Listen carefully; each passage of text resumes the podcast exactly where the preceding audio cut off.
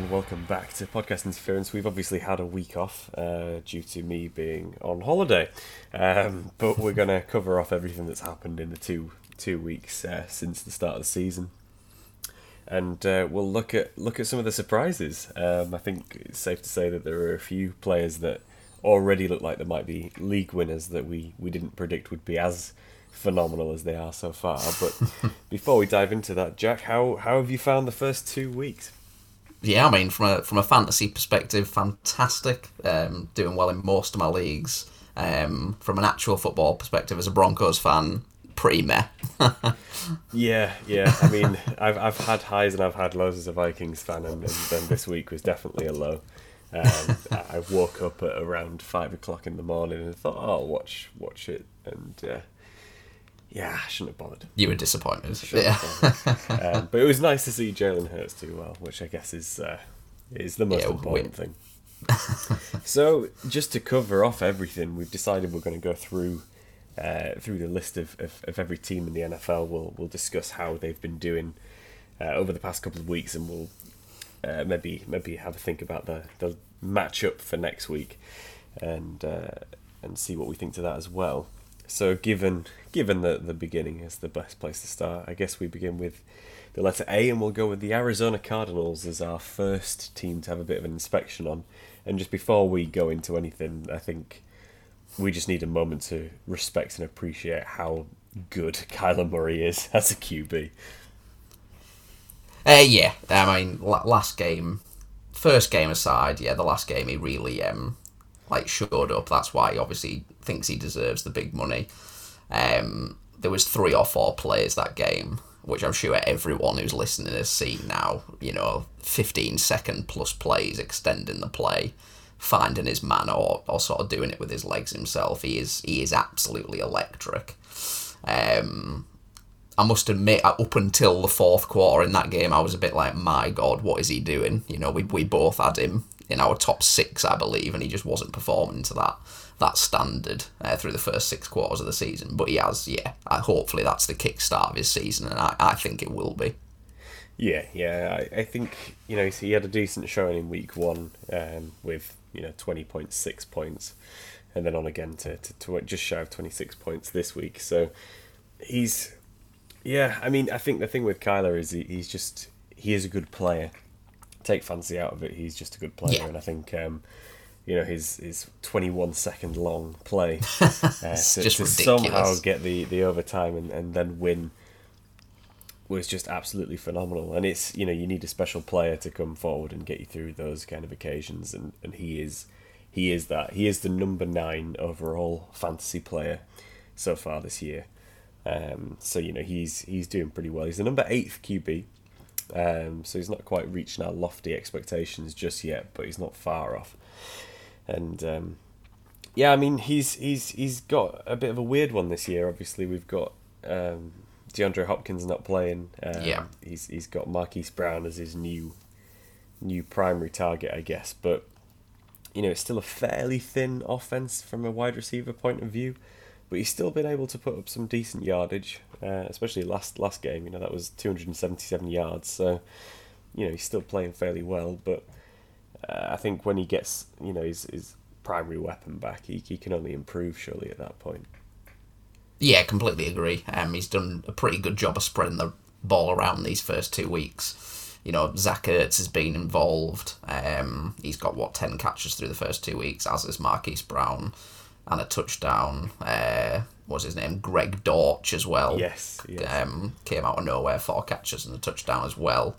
AJ Green, you almost forget about him because he was such a good receiver a few years ago, but he is still there as well. So if he's playing this well now, getting arguably a top 3 receiver back with Hopkins, then yes, I think he should kick on and fight back into that top 5. Yeah, definitely. I guess, moving over quickly to the running back position, obviously James Conner is the primary back there, but he did okay in the first week, 15.5, but just the 7 points this week, given he's had a bit of I think he had an ankle injury that held him out the majority of the game. So he's not been. I don't think we expect him to be as good as last year, but he hasn't. the yardage is a concern. I guess he's only had another injury, but he's only had 17 carries through the first 2 weeks. He's had 7 catches as well, I guess. But that was always the concern with Conner, even in years past. It was always the injury risk, wasn't it? It was, yeah. He was quite beautifully described as being made of glass, which it's. I mean, he's the number 25 running back in PPR. So he's an RB2 territory, I guess, RB3 at the minute. He might do better. Him being held out of the game for a portion of the last game is obviously going to impact his score. So yeah, I guess we just have to see if he bounces back. I don't really fancy his chances too much this week though. So the Cardinals are playing the Rams, who are a fairly tough defense on their worst days. So. Yeah, it's going to be a tough one for all of the Cardinals, I think, this week. Yeah, that will be a tough matchup. The Rams obviously offensively looked very good. And with Aaron Donald, Jalen Ramsey, I would imagine that'd be quite a high-scoring game, so that the Cardinals probably don't run the ball too much in that one, I would imagine. So I can't expect, if he does get the touches back, I can't expect the volume to be too high for Conner next week. Yeah, same. Any further discussions on the old cards, or should we move on to the Falcons? No, I think that's a perfect summary. Yeah, Murray, fantastic fancy player. Even when he has, even when the team, shall we say, has looked a bit dodgy. Yeah, no, I agree. Great stuff. We'll move on to Atlanta then, and I guess if we have a look at the man in the middle of the offense, I suppose at the minute is Marcus Mariota, who is the 14th QB. In scoring terms, so technically he's a high QB too, as of the moment. But he struggled in the game. I guess he's not. He's got 196 yards last game, 215 the game before, 2 touchdowns and 2 interceptions across the 2. Well, 2 touchdowns and 2 interceptions in the last game. He didn't even get touchdown or interception before, aside from his rushing touchdown in the first game. So, his legs are where he benefits most, I think. He had 72 yards in the first game, which, is pretty damn good, and just 16 in the last game. But he's not really generating too much excitement, I guess. He's propped up Drake London fairly well. London has been doing pretty damn well, fantastic actually. Through 2 weeks. Number 14 in PPR on the wide receiver listing there. Yeah, with 13 receptions through 2 weeks. Yeah, crazy. And that's with 21 targets, which bodes well. Massive. For him, which is really, really good. But Kyle Pitts is not doing anywhere near as well as we thought he would be. Pitts for me is the. Is the outlier on the team. He's through 2 weeks, having watched him both games, it's not looking good for Pitts, which is a shame, because I did think he would have quite a good season. As we mentioned in previous episodes, Mariota obviously usually does. He's a fan of the tight end, and Pitts is a fantastic player. Hopefully this is just an outlier. But I think the thing to probably consider with this is I'm assuming. I'm not sure what your thoughts are, but Mariota, I don't think will play all 17 games. No, I think Ridder's going to take over at some point. It's got to happen, I think. Mariota's not. He's just not good enough anymore. He's not good enough, as you say. Yeah, interesting with Kyle Pitts is he's had 2 catches in each of his games for 19 yards in each of his games, so a 3.9 score there. I think while ever Mariota's there, it seems like.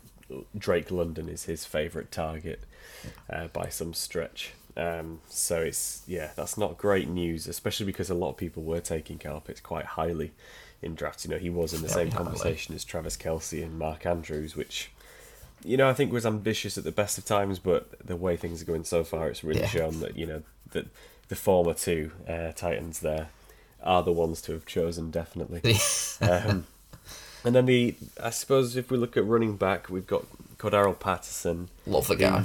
Did incredibly well week one. He's got 23.6 points. That was on 120 rushing yards, a touchdown, 3 receptions for 16 yards as well, which is a really good outing. However, against the Rams, he only managed to put up a meager 4.1 points there, which was essentially 41 yards rushing.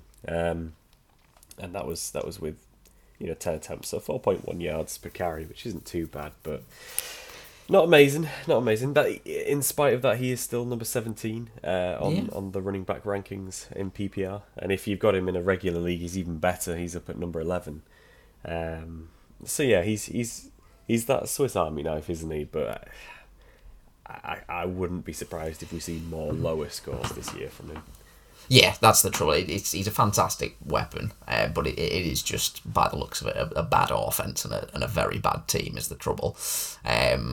He will have some games, I think, against weaker defenses where he's just able to get in some open space. The 22 carries week one's obviously a great sign. The game script sort of flipped away from him against the Rams because they went behind so many points. So yeah, I think, I mean, if he's at 17 now, I think that's probably roughly where I'd expect him to finish. So I think he will have good games, but he's going to be very hit or miss Patterson this year. Yeah, I mean, sometimes having the high ceiling, low floor option isn't a bad thing. You can always hope that they're going to hit that high ceiling, so... But yeah, it'll be frustrating if you end up losing your week because he's only racking up a couple of points instead of, more than 20. Looking on to next week, then we've got Seahawks as the opponents for the Falcons next week. So an easier opponent, I would suggest, than the Rams. But the Seahawks haven't been doing too badly, all things considered. So they might put up a bit of a fight. Yeah, it's an interesting matchup. I think it's certainly a winnable game for the Falcons. The Seahawks obviously beat my Russell Wilson-led Broncos, which we won't dwell too much on. Yes. But yeah, defensively they've been pretty solid. Even if I think week one for Geno Smith was probably a one-off, as we'll get to. But I think defensively they're solid. So I would imagine that's probably quite a low-scoring game. Not too excited for fantasy purposes, to be honest, in that one. But the Falcons, the Falcons could win that one. Definitely could.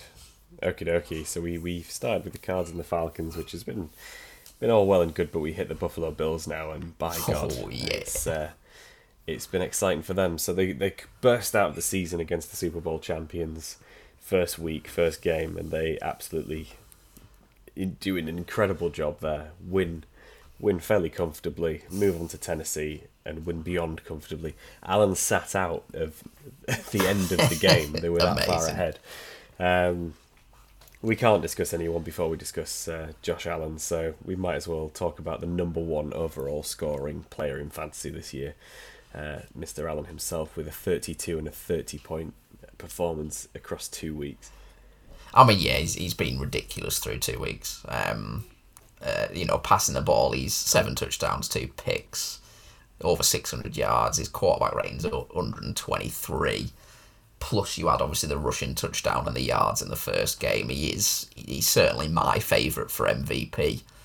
We both had him as our QB1 to start the year. And with the team, the offence and the defence as well looking so good, I've seen nothing through 2 weeks that doesn't lead me to believe that he will finish as the best fantasy player in football this year. Yeah, more than likely. And I mean, the way he's going is he's helping to prop up a lot of the other members of his team. So we had Gabe Davis with a great performance in week one. We did. Which I'm really happy about. It was good to see him doing well. So that was 88 yards on just 4 receptions and a touchdown, but 18.8 fantasy points there. But the main guy that you want on this offense is Stephon Diggs. My lord. 4 touchdowns. We've got 122 yards on 8 catches for week 1. We've got 12 catches and 148 for week 2, with the 3 touchdowns week 2 and the 1 in week 1. So we've got 28 points and 46 points respectively, fantasy-wise. So... he is the number 1 wide receiver in both standard and PPR scoring leagues. He's the number 7 overall player this year, and that's up with quarterbacks, who do produce the big numbers usually. So Stephon Diggs currently is is a great pick. To say he was going in the sort of second, third rounds, he's putting to shame the likes of Jefferson, Chase, and Kupp really by being as high as he is. I won't say that the latter 3 might not, they probably will take over at some point in the future, but with the way that the Bills are playing now, given that they've been playing two fairly tough opponents, especially against the Rams, not walkovers, you've got to respect it, and you draw a good point there with regard to the defense. the Bills' defense has been doing exceptionally well. I think 20 points, if you play in defense leagues with defenders, 20 points they put up yesterday, which is, you know, not too bad either. So absolutely fantastic. The only area really that they're always a little bit disappointed. This is in my notes. It's just running back. Yeah. Oh, it's just you honestly can't. You don't want any part of the backfield. And it's not to say that they're bad players. You know, I don't hate Singletary.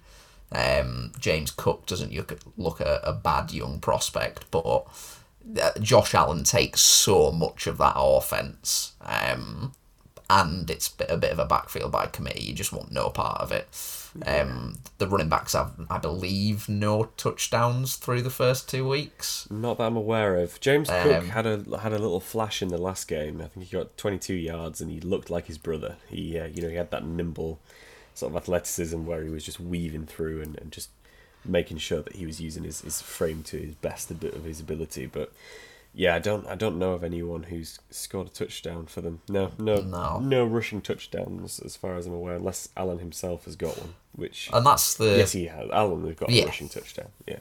And that's the thing. Once you get inside the 10-yard line with the Bills, Allen is their best running back. That's the issue. So unless one of them rips a big run, it's probably going to stay like that for the rest of the season. So as amazing as this team is, definitely everyone needs no part of the running backs. Exactly.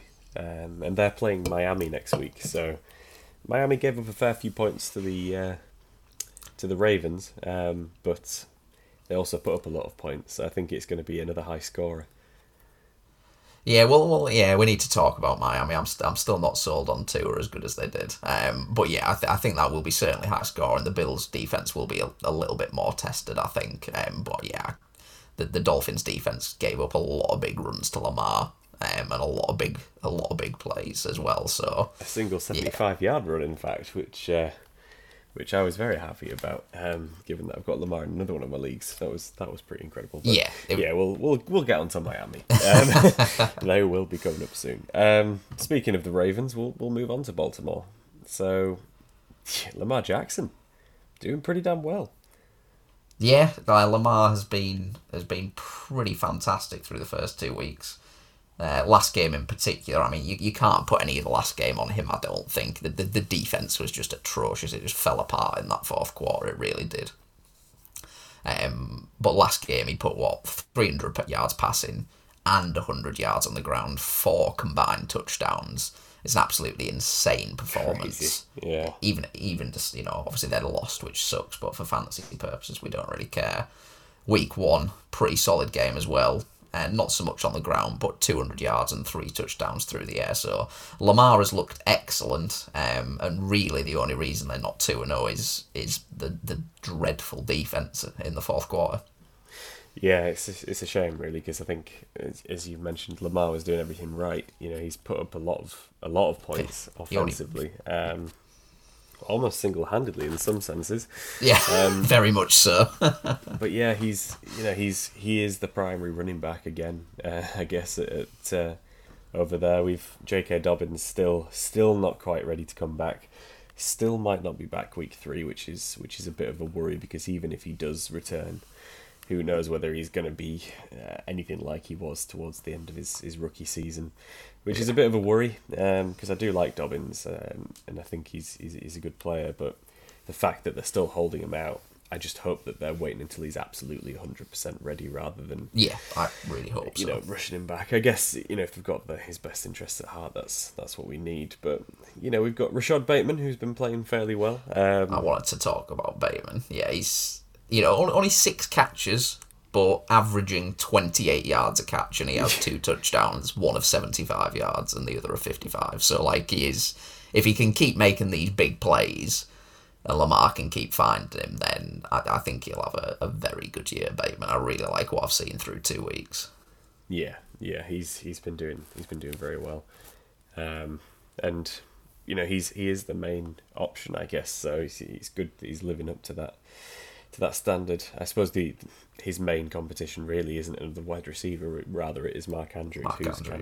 Who is the target hog on that offense. You know, he's been targeted 18 times across the 2 games with 14 receptions and a combined 156 yards and a touchdown. And he's the number 2 tight end at the minute in both standard and PPR scoring. But it's going to be a big old battle for that number 1 tight end spot anyway. But he's living up to his expectations. But while ever you have Lamar as a, you know, such a nimble, fast QB, while it's good to have that outlet to pass with, Lamar's true abilities do kind of shine when he's on the ground. So I personally am hoping to see that he's going to be fulfilling that little running back, pseudo running back position a little bit more as the weeks go by. But yeah, I can't believe it. 44.62 points, absolutely massive. Just insane.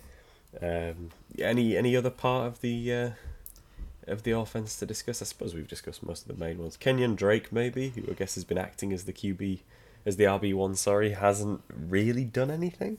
No, he hasn't. No, I remember seeing the news that he'd sort of started playing a bit more for them, and then, yeah, but he hasn't really done much. I can't see me. Unless you're in a ridiculously deep league, I don't really want any part of that, to be honest. No, yeah, I'm with you on that one. It's, yeah, not great.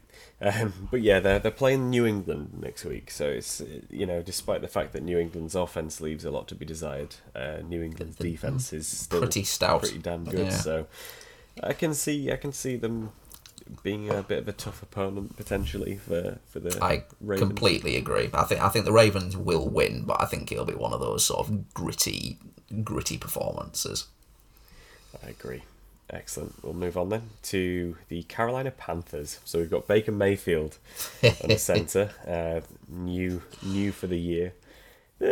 He's been dreadful. Yeah, he's not done well, has he?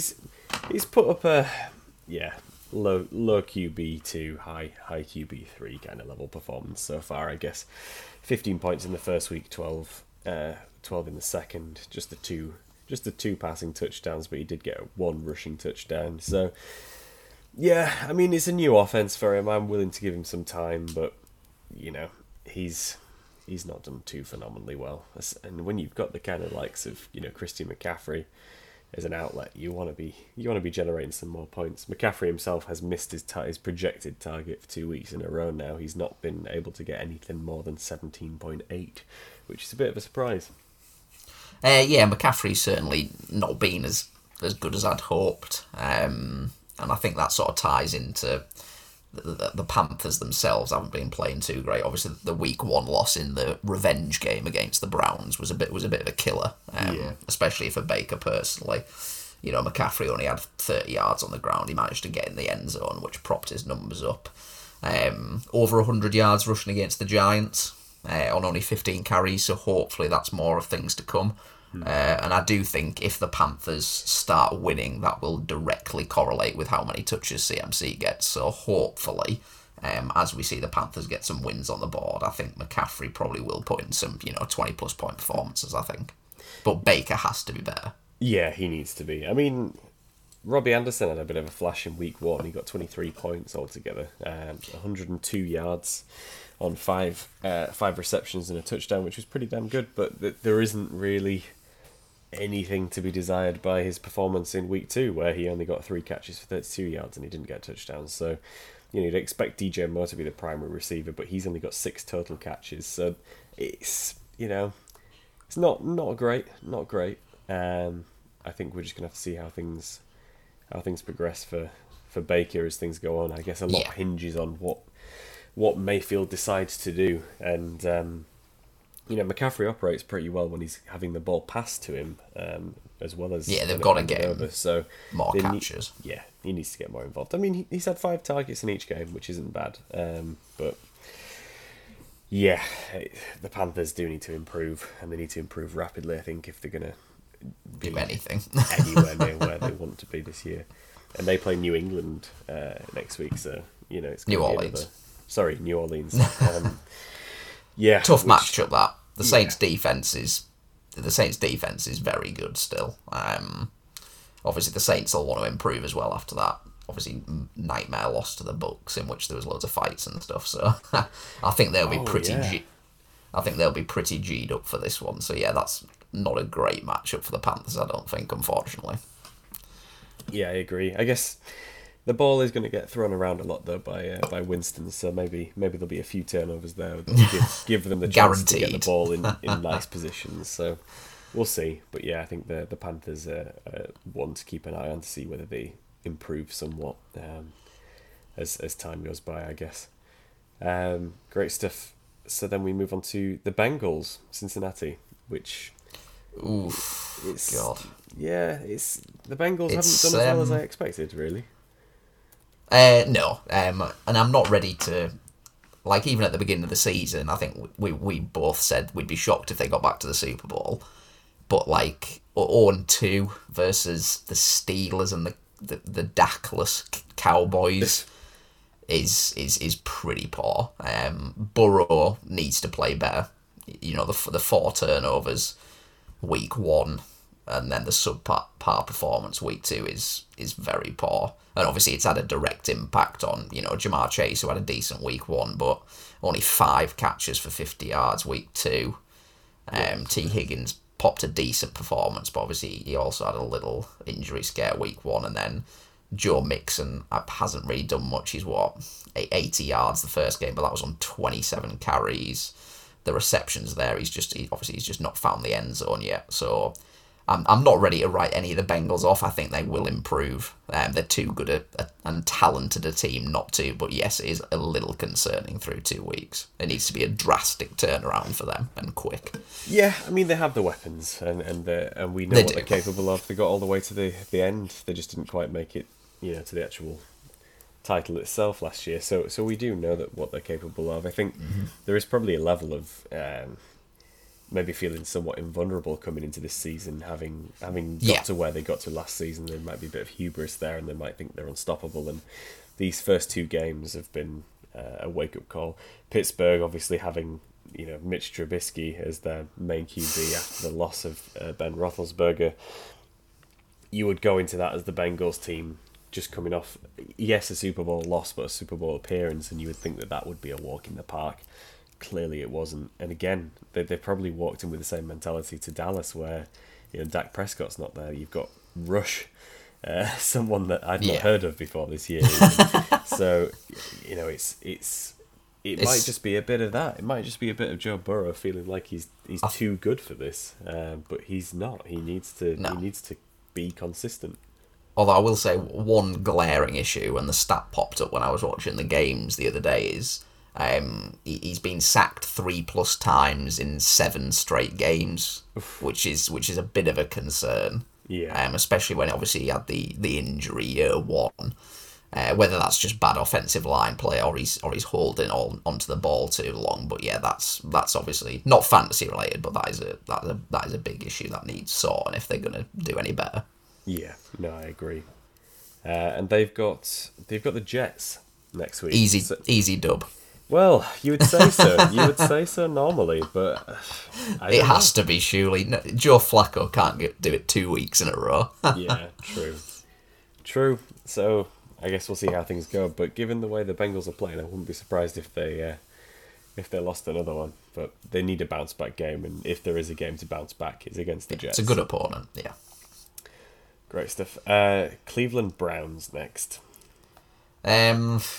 I don't think there's much to discuss. Really, they should be 2-0. Obviously, I guess their goal throughout the season should have been to get as many wins as possible before Deshaun gets back, I assume.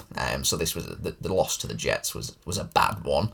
One bright spot, I've got him in several leagues, is Nick Chubb. Yes. You know, 17 for 87 and 3 touchdowns. And then in week one, he didn't get in the end zone, but he did have 140 yards rushing. Chubb's been fantastic, and Kareem Hunt, not so much week two, but week one was also fantastic. The running game's always been a strength of Cleveland's, and that obviously continues when they're playing, you know, Jacoby Brissett at quarterback. One thing I hope continues is Amari Cooper did really get his game together week two. Week one, he was only 3 receptions for 17 yards. Week two, 9 for 101 and a touchdown. So hopefully that kicks on, because he is someone that I think can be good this year. Yeah, hopefully. I mean, he's getting a little bit more involved in the passing game as well, this Chubb. He is. Yeah. Last year, I'm just looking at his stats. He was 2 receptions week 1 reception week 2, then another reception week 4, reception week 5, and then he didn't get another reception until week 8, and it was just the one. Whereas this year, last game that he played, 3 targets, 3 receptions. It's not a huge increase, but that's 3 points. In 3 points isn't to be sniffed at. So he is the number 1 RB in standard scoring and PPR leagues, and he's the number 10 overall fantasy asset in standard and number 14 in PPR. So yeah, Chubb is doing very well so far. But I guess the Browns do have that reliance on the running back now, with Brissett being the QB. Yeah. But even with Brissett standing in there at the QB spot, Amari Cooper popped off this week with 9 receptions on 101 yards and a touchdown, which is really good. So it seems like the confidence is building a little bit there with Brissett, perhaps. I mean, he's never going to be... He's not a long-term option. No, that you want. But it's it seems to be a good enough offense that the pieces like Chubb and Hunt and Cooper hopefully can still be very, very relevant, which is nice to see. Yeah, definitely. So the Browns, they're doing all right. They're doing pretty well, all things considered, I would say. And they're playing Pittsburgh next week, so that's another team with a bit of a shaky QB situation. Yeah, as a matchup, I think that'll be a very gritty, classic AFC North matchup. I think if I was to, we've just talked about them, but I think Chubb and Hunt, will be massive in this game. I think Trubisky and Brissett will almost be not nullified, but both teams have pretty decent defenses. Browns have got good edge rushers, so I think the run game will be massive. Yeah, definitely. Excellent. Okay, so we'll move on again to... Oh, I almost missed them. The Bears. The Bears are next. Oh, God.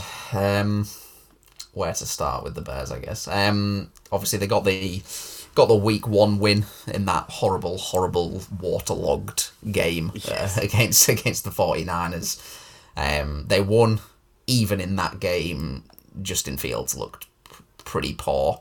He only passed for 120 yards. He made a couple of nice plays where he managed to sort of lose the rushes and hit a wide open receiver, which most quarterbacks should be able to do.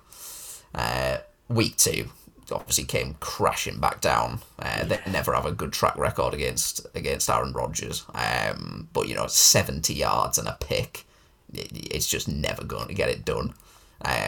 Personally, I think he's not got too much long left in this league. I haven't seen anything out of him. I guess the one bright spot through 2 weeks for me is Montgomery. He's not been too bad. 15 carries for 122 yards in the loss to the Packers, which was nice. And he's 5 catches so far throughout the season. So any offense, I think, has got to go through Montgomery because it's not coming through the pass game.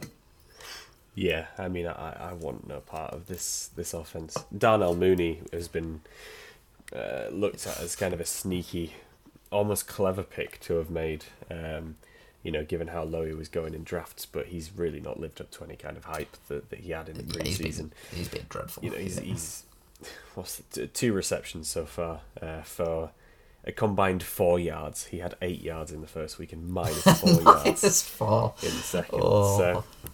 And just disappointing. Very. But I mean, Mooney himself, he's still young. He's not been playing very long. There's no kind of veteran, main veteran or established wide receiver in that offense to really galvanize the players. And it's not just on the field; it's off the field as well. If you've got a big presence, like how I imagine Adam Thielen is to Justin Jefferson, you've got somebody who's been there, done that, who you can kind of go to as a bit of a mentor. Yeah, like Mooney doesn't have that. The guy playing opposite him is Amon-Ra St. Brown, who, did all right in the first week only because he caught his single target for a single touchdown. There's no They've got no one. Yeah, it's just a sad state of affairs. I mean, their veteran really is Montgomery himself, and he's not that old. You know, he's not been around that long. So no, he's only 25. You can tell that the Bears are almost looking for other options. They didn't surround Fields with any help whatsoever in the draft. So yeah, it's not a good season for the Bears, and yeah, like you said, from a fantasy perspective, I want really no part of any of this team, except maybe Montgomery if he fell low enough, or I have him anyway. Yeah, I think Montgomery is just good by virtue of the fact that he is their offense. Like, yeah, you just choose Montgomery and no one else. But yeah, Fields has not been doing well, not living up to expectation whatsoever. So moving on from one sorry state of affairs to another, I guess we move on to the Dallas Cowboys, who've lost Dak over the first two, well, in the first game, which is a huge loss because he is a fantastic quarterback, I think, at least. A few people would dispute that, but he is great, but without him they're not doing too well. But then again, they won last week, so. Yeah. I think that they did win. Rush wasn't bad.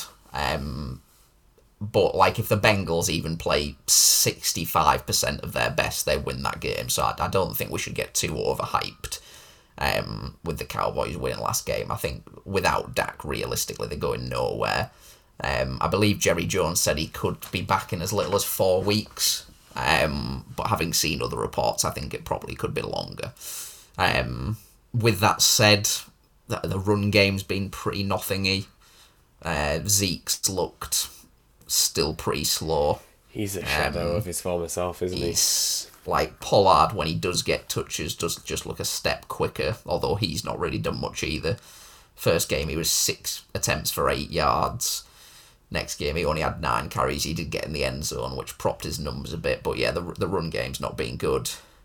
It's obviously had a knock-on effect on C.D. Lamb. He's not found the end zone yet. He does have 9 catches.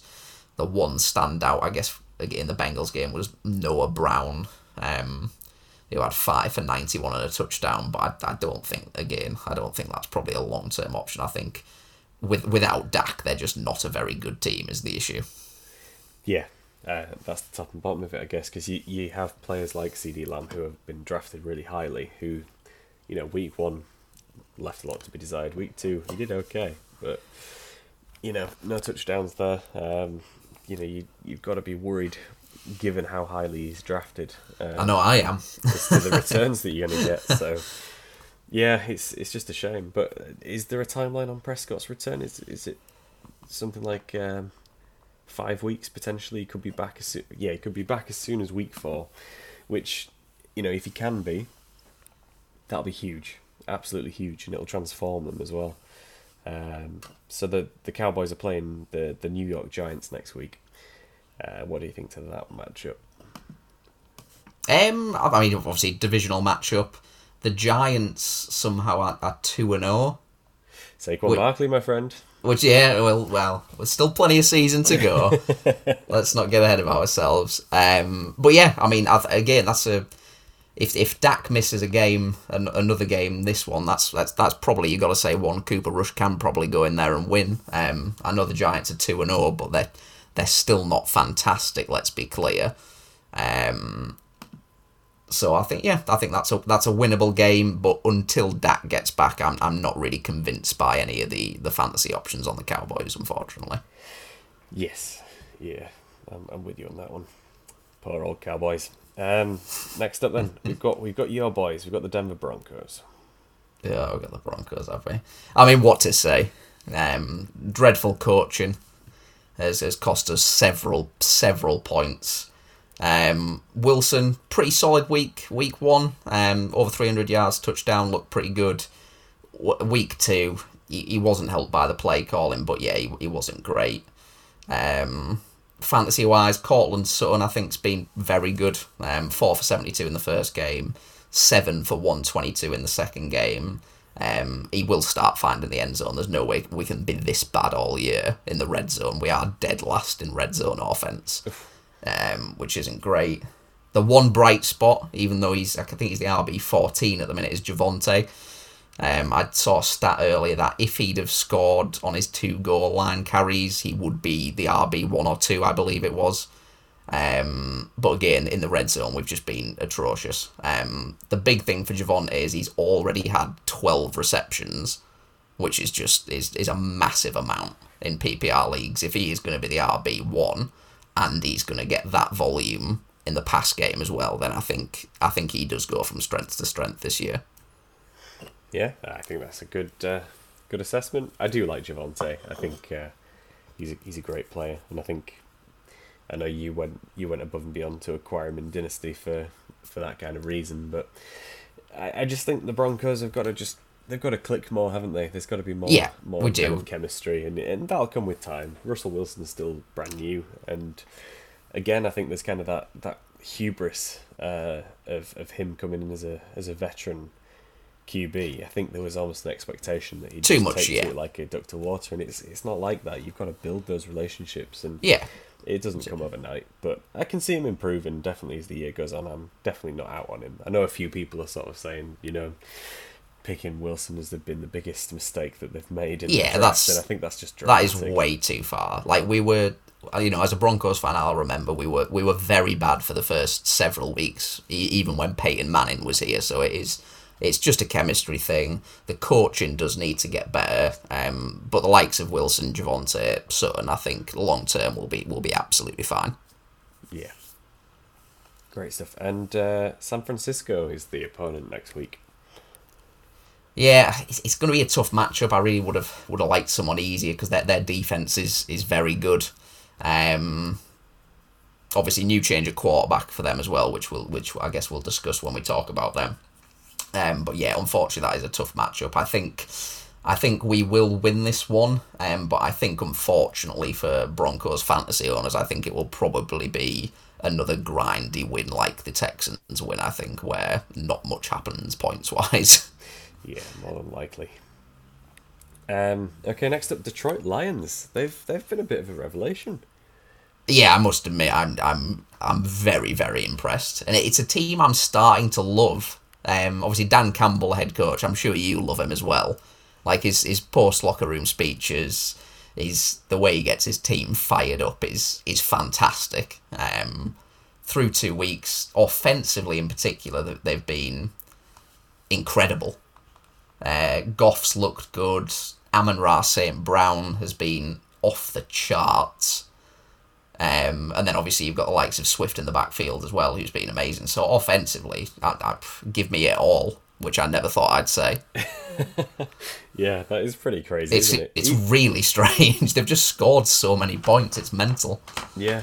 I mean, even when you're looking at kind of backups, like Jamal Williams is still doing well. He's already found the end zone twice. It's ludicrous. It is crazy. I mean, I do wish that it was Swift who'd found the end zone twice instead. I'll get over it. He's still playing well. He's still getting plenty of opportunities. And Amon-Ra St. Brown is the revolutionary wide receiver of the year. I mean, he's a league winner, I think, and I'm going to say that now. I think if you've drafted Amon-Ra St. Brown at his ADP, yeah, you definitely get into the final. Oh, yeah, if not the playoffs, definitely. He's just doing so well, and it's obvious he's built a great rapport with Goff. 12 targets in both games, 8 receptions, held to 64 yards in the first, but he got a touchdown. But that second game against Washington, 116 yards, 2 touchdowns. 9 receptions, absolutely fantastic. And then did he carry the ball as well?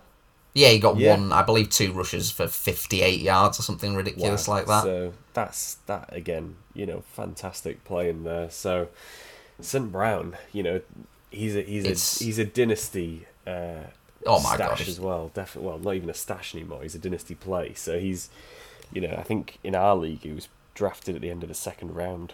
Maybe start with the third. And that is... Yeah. And if you look at his last eight games, he's had over 8 catches and has now caught 9 touchdowns. Yeah. In the last 8 games.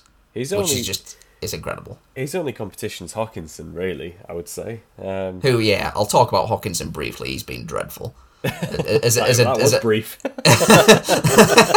a dynasty owner of Hockenson, given the volume of offense the Detroit Lions are generating, I'm really hoping some of it starts to swing Hawkinson's way, because throughout 2 weeks, 7 points and 5.6 points, that's not what I want. No, definitely not. It's not great at all, is it? Yeah, so the Lions absolutely great. Yeah, bossing it. I guess just to discuss Goff briefly then. Not too great on the fantasy points for the first week, 14.5. But he put up some good numbers. But week 2 against Washington, he got 26 points. He is currently standing at the number 9 on the QB rankings and number 14 overall as an asset, which is crazy. I don't think any of us expected it, but yeah, he's doing pretty well. He's showing the haters that he can do things and. Yeah, and that's with a supporting cast that's not, they're a good team, the Lions, really, on offense now. They're not the likes of, your usual. It's not like they've got Chiefs or the Bills or exactly. It's not like you've got Tyreek Hill and Jalen Waddle as your wide receiver duo, but in spite of that, they're making it work. They're doing such a good job, and they've got your boys next week, I believe. Yes, they do, and I'm hoping that the Vikings bounce back after the dreadful performance last week. Do you think they will? I think they... You know what? I don't know. If I was not a fan, I would be backing the Lions, I think. Just because I think the Lions they've got what it takes, I think. The Vikings are good, but the Lions they're in good form. I think that's the issue. We're coming off a bad game, they are in whereas good form. The Lions are kind of... They're doing well. Are you willing to say the Lions are in the conversation to maybe win the division, or too far?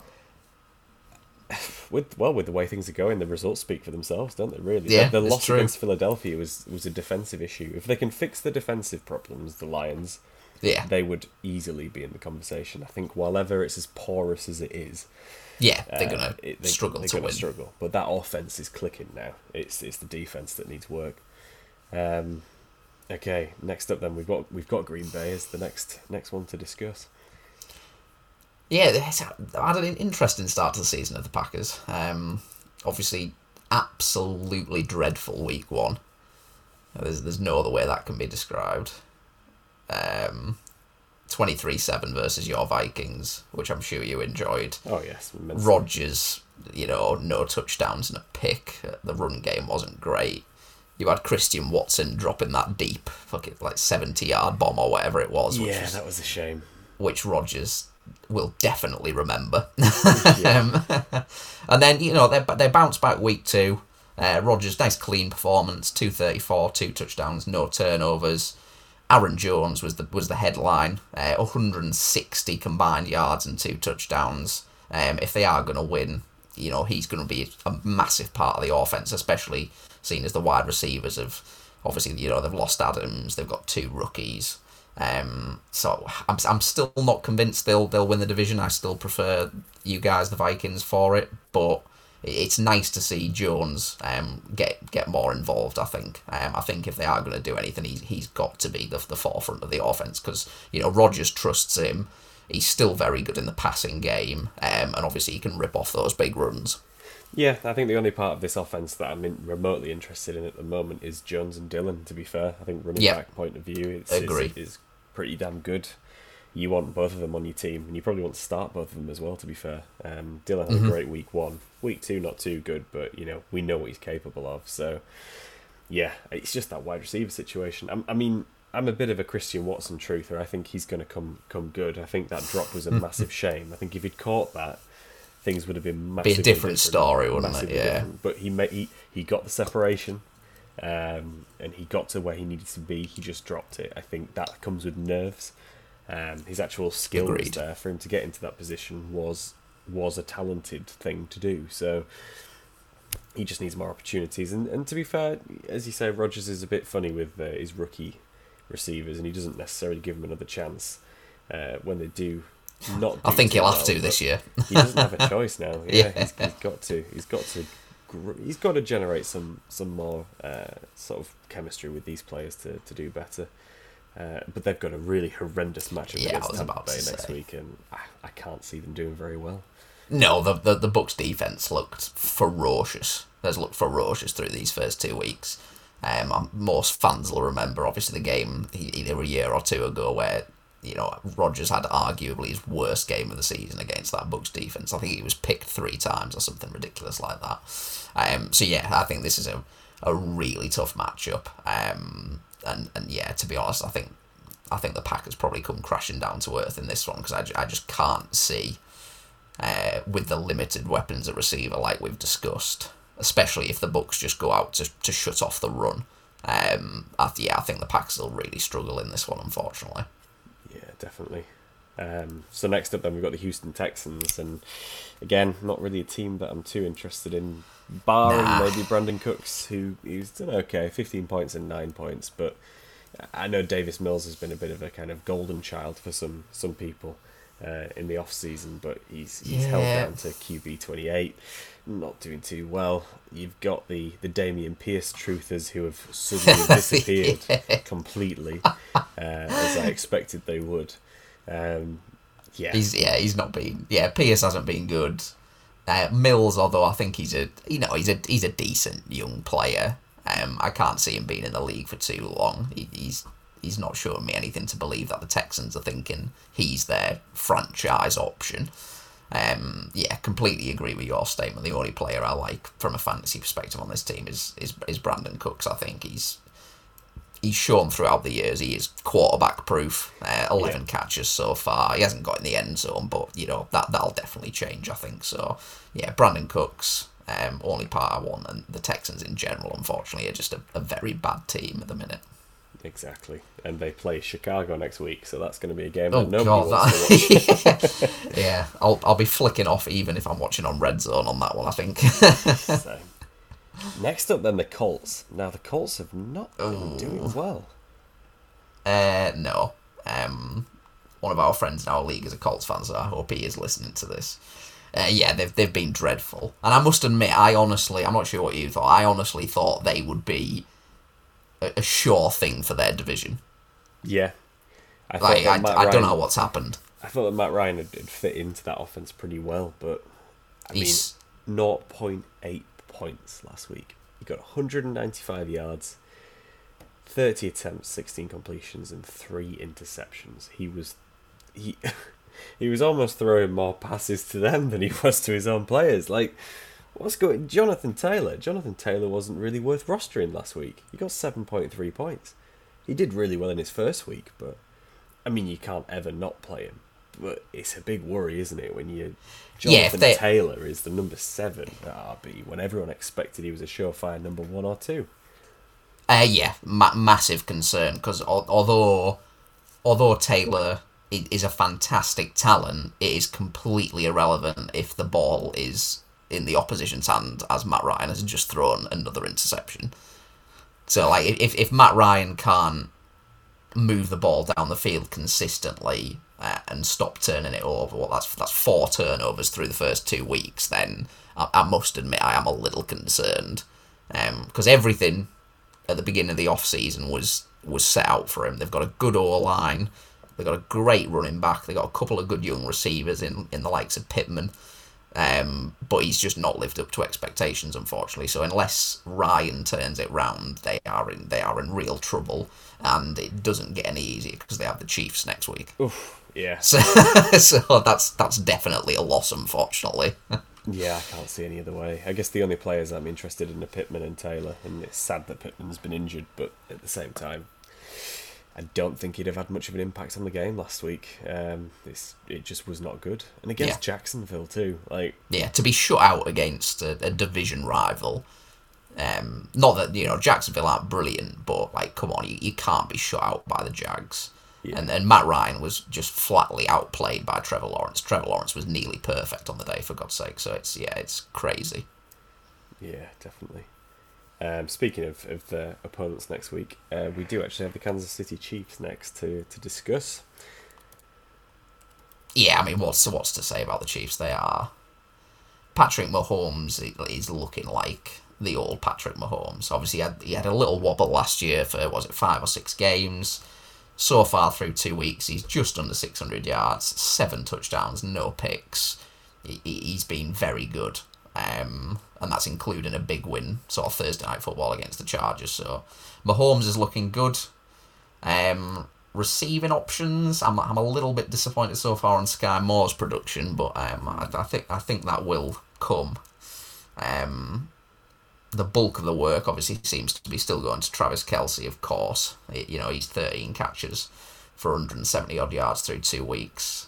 Clyde Edwards-Helaire has also had a little bit of a resurgence. He's over 100 yards rushing, 7 catches already this season and 2 touchdowns. So it'll be interesting to see if that continues. Maybe not so much in the rushing game, but if he keeps getting involved in the passing game, that'll be nice. It's weird to think that as good as the Chiefs are and as good as Mahomes is, outside of Kelce, I don't really want any of their wide receivers. No. If that makes sense. I'd take Smith-Schuster. Yeah, flex option, something like that. But, I wouldn't want him as a primary receiver by any stretch of the imagination. Kelce is the main one. Edwards-Helaire is playing pretty damn well. And Pat Mahomes himself is doing really well, but... yeah, Kelce's the prime target. I think the way that the offense is built, Kelce's going to do really well this year. I was a little disappointed with how little he scored this week in comparison to the first week, but he's still fantastic, and he's still number one at the tight end position in both PPR and standards. So. Very good, and they play the Colts next week, and it's going to be an easy win. I don't think what else can you say about it? If the Jags can shut the Colts out 24-0, I dread to think the number of points the Chiefs can score if they really want to. Yeah, I wouldn't be surprised if Pat Mahomes is doing a Josh Allen and sitting out the last quarter. To be honest, I can see that. Okay, next up then we've got the LA Chargers. Yeah, Chargers have been. Chargers are at 1-1. Both division games, lost a close one to the Chiefs, and won obviously another close one to the Raiders. I guess we'll start off probably talking about Herbert, who has there been an injury update on him? He has a chance to play week 3, but it's not obviously it's not guaranteed. He took a fairly big hit, and it's a rib issue, isn't it? Yeah. But having said that, he did throw an absolute dime after getting injured. So, he is still a fantastic player. He's one of my favourite players in the league at the minute. I'm hoping they don't. If there is any doubt at all, I would rather they just sit him, to be honest. Yeah. I've got him in several leagues. So, but yeah, through 2 weeks, he's been fantastic. 6 touchdowns, 1 pick. Some of the throws he makes, it begs belief. There was a couple against the Chiefs where I was just like he might be, apart from Patrick Mahomes, the only player that makes that throw in the league. Which is crazy to think about. Mike Williams, absolutely fantastic in the second week, as I thought he would be. 8 catches, 113 yards and a touchdown. Really glad he came along. I guess the biggest concern, and we've kind of got to mention it, is, Eckler hasn't been as good as I would hoped. Nope. Despite that, 13 receptions is great for an RB, but the lack of rushing yards and then the lack of touchdowns is a big concern for Eckler owners. Yeah, it is really. But hopefully it'll improve. I suppose Herbert's been utilising the wide receivers a little bit more. I think, obviously, Keenan Allen has been out for the most of the first game and the majority, the entirety of the second game, which I think has given Mike Williams a chance to shine in week 2, because week 1 he did not play well. No, he didn't. At all. So I think, I guess the running back position hasn't been utilised as heavily as we expect it to, but he is still the RB1, which means he's still going to get a lot of chances. Touches, yeah. His snap percentage was only 49% week 1 and 63% week 2, so he's not out on the field a lot. But yeah, that's low. If he can consistently put up sort of mid-teens to sort of early 20s in points, and he's not overutilised, I'm still not too upset with that. He's less chance of injury. True. And it doesn't look like Joshua Kelly or Sonny Michel are. No, definitely not going to surpass him. No. I think Eckler will improve as things move on, and they're playing the Jacksonville Jaguars next week, which is a good opponent to play against. So I'm hoping to see some nice high scoring next week. Yeah, I think if Herbert starts, I think that's a sure win and lots of points for the Chargers. I think on that one, as good as the Jags were against the Colts, they ain't shutting the Chargers out. Exactly.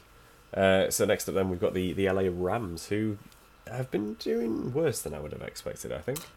Yeah, massively. I mean, even the victory against the Falcons, they inexplicably conceded 17 points and nearly lost the game. There was the blocked punt, they let them drive down and score. And then obviously they got absolutely mullered by the Bills week one on opening day.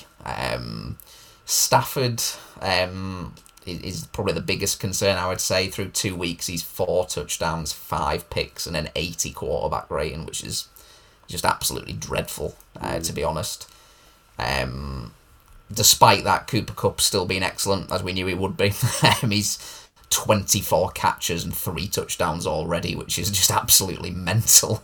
To say as well that in the last game, he was held to 0 points for, I think it was 28 minutes.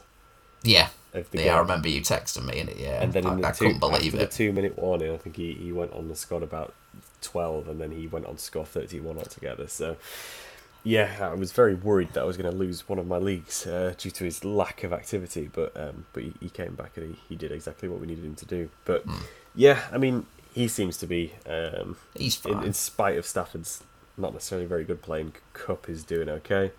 Allen Robinson kind of had a good week this week. Terrible week the first week, but hopefully that's a good sign of things to come. And then we've got Darrell Henderson, who's been a bit of a revelation. I don't think any of us expected him to be leading in touches and rushing yards, but he's ahead of Cam Akers, who has done well. He did, aside from touch the ball 3 times, he did nothing week 1, and he's only got 8.2 points in week 2. So Akers, bit of a concern. Yeah, massively. Henderson, whenever he touches the ball, looks much more explosive, whether that's still, Akers being a bit, I don't know, nervous after the injury or whatever. Akers just doesn't look like he's got that first step. He doesn't look like he can make a man miss, whereas Henderson's got that sort of fight in him. He can sort of bulldoze a person. He can sprint to the outside. So, yeah, Henderson, who was going fairly late in drafts at the minute, seems like he's going to be a pretty good steal. Yeah, definitely. And they're playing the Cardinals next week, so I think it's a chance for them to do something. Yeah, that's a guess. That'll be a good matchup. I must admit that. I think probably quite high scoring. So yeah, I think a chance for some of those players who haven't done much yet to get on the board. If they concede 27 points to the Falcons, as good as individual defensive players as they had, they are still susceptible to those big plays, of which Kyler Murray is very good at those. So I think that'll be quite a high-scoring affair, which is good for us. Yeah, very much so. Next up, then, I did miss them. I'm supposed to be going alphabetical order, but we've got the Jacksonville Jaguars, who, to be fair, the Jags are doing well, in my opinion. I think... very well, yes. It's a surprise, but they actually seem to be a pretty damn good team at the minute, in spite of the loss, especially sort of first week to Washington. They won against the Colts, which is, you'd maybe expect it to be the other way around. Yeah. I've been very impressed with them through 2 weeks. They had the chance to win week 1 as well. I really thought they were going to take that game at one point. Trevor Lawrence has looked much improved, especially last week. Only missed 5 on 5 of his passes, 2 touchdowns, perfectly clean game. And I think that's what most people wanted of him compared to last season. He was a bit careless with the ball last year, so if he keeps the turnovers to a minimum, I think they'll be very good. Some of their offensive weapons have looked great. James Robinson, big up James Robinson. I said he'd be better than Etienne. I said he would be. 19.9 first week, 15.8 second week. He's found the end zone 3 times already. Absolutely fantastic. Coming off the injury, I couldn't be more happy for him. And then you've got the likes of, I didn't think too much of him when they signed him to the big deal, but Christian Kirk has actually been very, very good. He has. He's 12 catches, 195 and 2 scores. Jacksonville looking very good. And yeah, they've their offensive weapons are doing what they should be. Yeah, I think the big debate with Robinson and Etienne is still ongoing. Obviously, Robinson has done an incredible job at the start of this season, but I can't see him beating out Etienne to the starting job by the end of the season. It's just the draft capital put into Etienne is just too high, surely. But again, Robinson's got the production, and at the end of the day, it's who has the production. But I think Robinson will slowly be phased out. Etienne doesn't look bad. I think he's made a few rookie errors, I would say, but technically this is his rookie season in that he didn't really play his rookie season, so give him time. But yeah, as you say with Christian Kirk, he's been a revelation, and it's nice to see Lawrence kind of doing pretty well. You know, he's a high-end QB2 with his point production, but he seems more comfortable, and yeah, hopefully things keep going well for the Jags. It's high time they got a bit of good luck, I think. They do play the Chargers, however, next week, and I think the Chargers are probably going to win that one. Okay, so next up then we've got the Miami Dolphins, which is an interesting one to discuss, I guess. Tua went crazy. Yeah, he did go crazy, but I'm still not sold. Unfortunately, I don't think he had one good quarter, which granted was a spectacular quarter, but the two interceptions were still very bad. I still don't think he's the long-term option. I think on the other side, I think Tyreek Hill and Jalen Waddle, however, have been just ridiculously good. I know you were obviously very high on Waddle last year. You've got him in Dynasty. We weren't quite sure how well Hill would do, but it seems to have clicked straight away. They are the first two receivers to go for 11, 150 and two touchdowns in the same game, which is just mental. It was such a good game to watch. When it won't be like that every week, just to make it clear, and I'm still not quite sold on Tua, but they do seem to have two of the best receivers in the league at the minute. Yeah, I mean, it's crazy that those receivers are in PPR scoring, Jalen Waddle is number 5, Tyreek Hill is number 4. So you've got two top 5 receivers being fed by the same quarterback, which is just insane. And yeah, I'm interested to see how things go. I think Tua's got two fantastic wide receivers, and that's always going to drag his value up, even if Tua himself isn't as good as a lot of people think he is now. I know you're not sold on him, but he does have that supporting cast around him that will drag him up by his collar now. So he's going to have value, whatever he's got these two wide receivers to throw to. I suppose the issue there is that we're looking at a kind of similarly to the Bills. There's not really a running back that I want on this offense. No, I was expecting more out of Chase Edmonds. I do like him as a player. Especially catching out of the backfield, but neither him or Raheem Mostert, unfortunately, have sort of grabbed it by the scruff of the neck. Yeah, the run game I want no part of, unfortunately, I think. And that's going to be the story of the year, I think. If you've got those two receivers performing at that level, why would you bother? Yeah, I mean, exactly. Tough matchup for them, though. Buffalo Bills next week. Yeah, very tough. I think with the way the Bills are playing, I can't see them winning. And mark my words, I'm questionable to that Bills defense will test him. So if he plays good in that game, maybe I'll change my mind. But let's see what happens.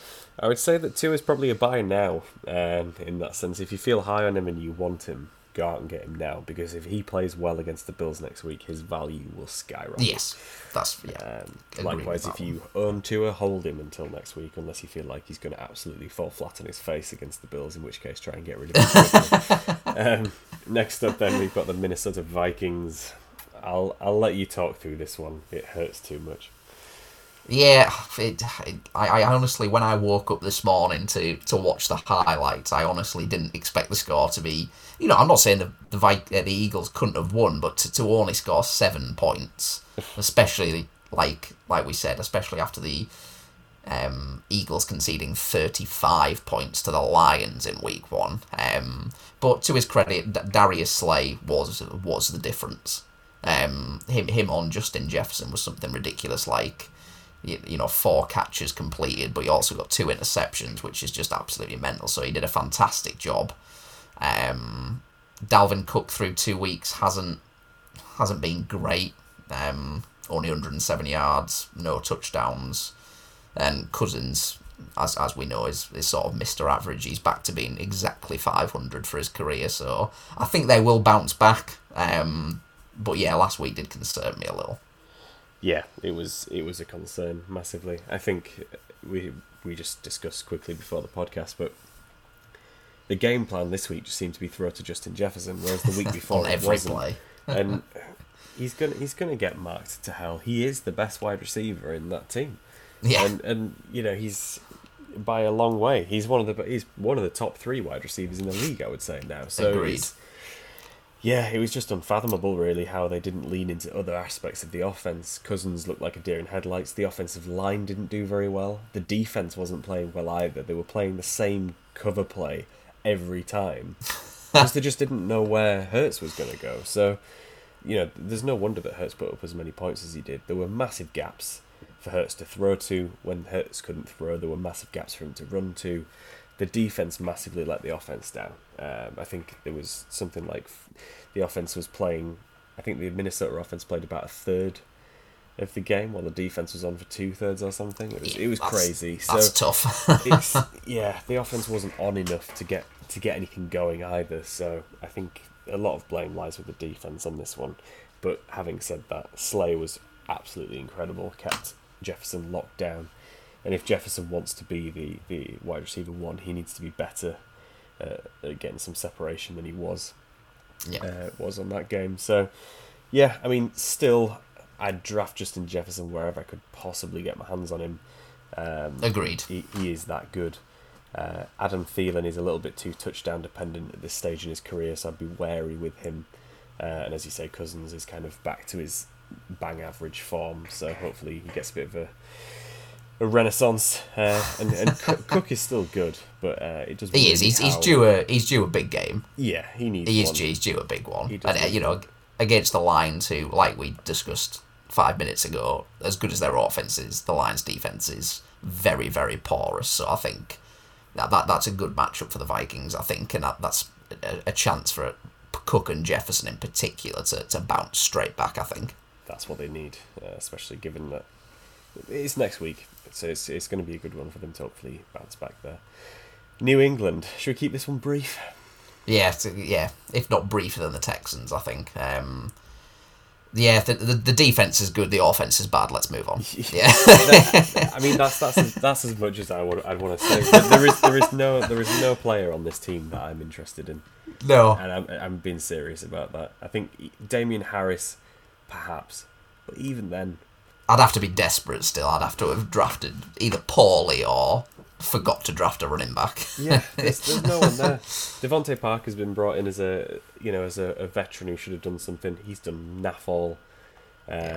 He literally did naff all last game. Yeah.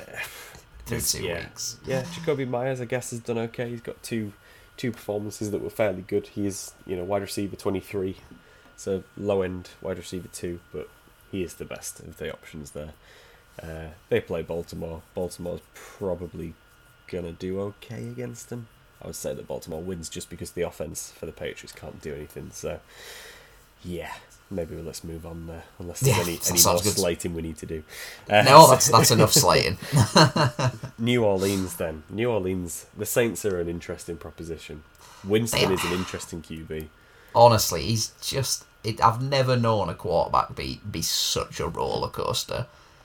Obviously, so he threw 3 interceptions against the Bucs, and that's bearing in mind with the Saints so far in his career, it took him I think 12 games or 8 games or whatever to throw 3 picks. So it's such a roller coaster.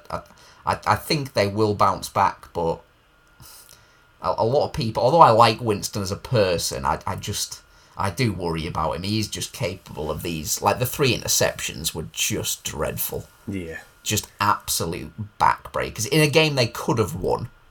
That's the clear thing. It was 3-3 going into the 4th. This is a game they could have won, and the 3 interceptions were just absolute killers. One thing I will say about the Saints is Michael Thomas has had a very good start. 11 catches. 122 yards, found the end zone 3 times already, and seems to have some rapport with Winston at least, which is really nice. So yeah, he's been fantastic. We did think he'd have a bounce back year, and he's off to a very good start. Yeah, Landry did okay in week one as well, didn't he? So he's a good flex option, just because of the amount that the ball's thrown around, I guess. And then Chris Olave last week wasn't too bad either, 10 points. So yeah. The Winston throws it all hinges on Winston. Yeah, he throws it enough that the receivers are going to do well. I think they're always going to be relevant. Lack of touchdowns is probably where the issue lies, but Michael Thomas is. Michael Thomas is another, like, a bit, not quite to the same extent as Amon-Ra St. Brown, but given where Michael Thomas was drafted, he could be a league winner as well. I think. Yeah, he's a huge guy to have sat in the flex. Yeah, and then without Kamara, the run game is questionable. I think, although Mark Ingram is still a nice player, he's 32 years old, so let's not be too high on what he can do. I think unless Kamara comes back, it's probably going to be much more of a pass-heavy offense. Yeah, and Kamara's not expected back next week either, so he's not. Yeah, that's going to be a tough one. They play Carolina though, so that's a good game to bounce back against, I think. Yeah, definitely.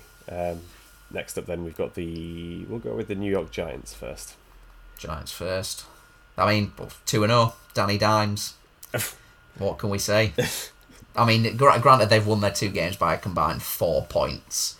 The first of which was a 2-point conversion attempt win. So, but yeah, I mean, the biggest one. Saquon Barkley has kind of been pretty amazing, unfortunately for me. 9 catches, which is great. 236 yards, which is great. 6 yards a carry, which is what you want from him after that injury. Those explosive legs, and he's got in the end zone.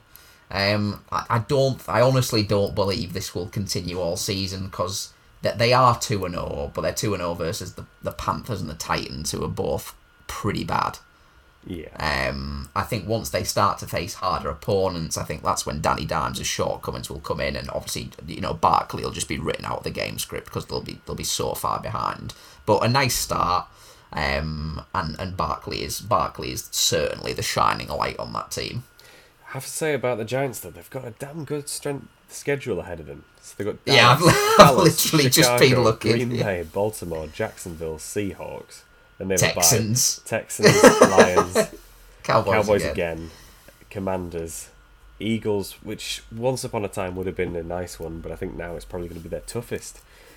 Commanders again, Vikings, and then they finish off with the Colts. And if the Colts, well, and I'm talking in fantasy terms here, obviously week 18 is the Eagles again, but we don't care about that. Yeah, I mean, that's a great schedule there. It is, actually. That has to be one of the easiest in the leagues. I don't have the strength of schedules in front of me, but that has to be. It is, yeah. So, I mean, dare I say it, Barkley top 5 RB this year potentially? Probably. No, I'm not willing to say it yet. Well, we'll see. We'll see. Sadly, I didn't snatch him in any of my leagues, but I really wanted to. But yeah, if he can put up his week one performance again a few times, then he's going to be, again, we're saying it about a lot of players now, but a league winner. I mean, the only, I guess it's worth touching on, the receivers are a train wreck. Yeah, let's not even talk about it. Kenny Golladay didn't play. I think he played like 2 snaps, and then he just left. Yeah. It's just, yeah, utterly shocking. And I'm not sure if you know, but what's happening with Kadarius Toney, because he is so talented, but he's also not playing, like, he's playing like 5% of snaps, if that. So what I've heard about him is that he's just not coachable. Brilliant. Apparently he's a terrible, like, team player, essentially. Well, that's what I've read about him. He's just, coaches don't want to touch him, so they're trying to hold him out as a punishment, but he's just allegedly a massive diva. I would like to think that he's not, and it's just fake news. But yeah, there's a big issue with his personality, I think, from what I've learned, which is sadly something that even being good at football can't necessarily help you with. You turn into the Antonio Browns of the world, and we all know what happened there at the end of that story. So yeah. Next up then, so we've had the Giants, we'll move on to the Jets, and the Jets are doing okay. Breece Hall. You called it. The chosen one. He got his first touchdown. He got his first touchdown this week. I'm very proud of him. He's not playing many snaps. He's at 27% this week. It was 45% last week. So he's not scoring too highly, but I mean, he's showing his talent, I would say. And it's only a matter of time before he gets ahead of Carter. Speaking of which, Carter did really well week one. He did pretty well week two as well. So it is a split backfield for now.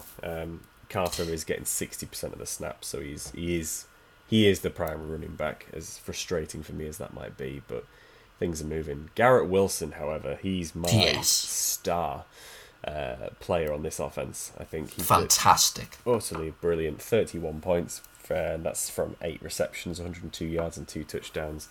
He's obviously a favourite now of Flacco, more so than even Elijah Moore, which is not something I necessarily expected coming into this season, but Wilson ahead of Moore seems to be the way that it's going.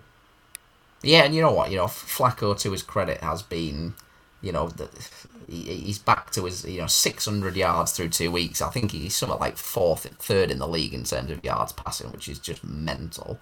5 touchdowns and an interception. So, I mean, if he keeps slinging it, then the Jets are going to be a fairly entertaining offense. You know, Wilson, Corey Davis, Moore, I would imagine at some point will have another good game. And yeah, Carter and Breece Hall is a pretty nice 1-2 punch. So the Jets aren't bad at all. Next week, as we discussed, against the Bengals. So Bengals off some form. Maybe the Jets can pull another upset.